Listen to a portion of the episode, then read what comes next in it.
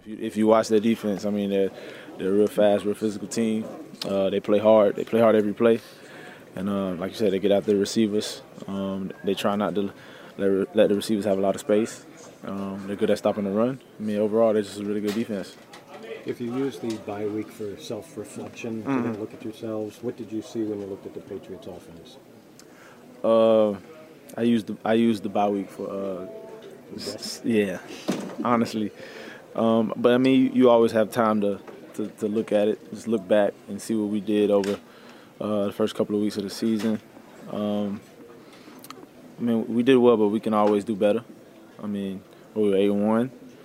Um, I mean, we can't complain, but at the end of the day, all that doesn't matter now. I mean, now the second half of the season starts, and um, that's why our best football has to be played. What has to happen down at the goal line? It seems like the goal line, you guys struggle a little bit more than you do. Say from 10 in 10 to, in. to instead of like the 25 in. What happens yeah. when you get closer? Uh, it's not a lot of space.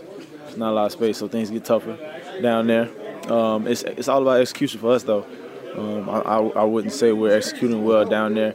I mean, it's on us. It's all it's all things that we can correct, and um, we just got to correct those things, and it starts in practice. How do you think um, uh, N'Keal Harry is progressing mm-hmm. throughout the weeks?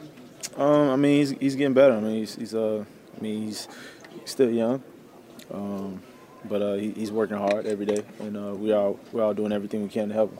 Um, and at the end of the day, he's uh, like I said, he's, he's out there every day. He's working hard, and he's coming along.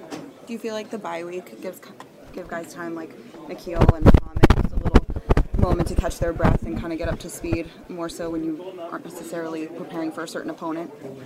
Um, yeah, I would say that. I mean, I, like I said before, I think everybody uses the bye week just the rest, honestly. Um, a lot of people don't really want to worry about football during the bye week. I mean, a, a lot of people are different. But um, some people do have, uh, some people do try to catch up. But uh, me personally, uh, yeah, I just try, I try to relax, and I know um, they probably try to do the same thing. But at the end of the day, I mean, you got a job to do.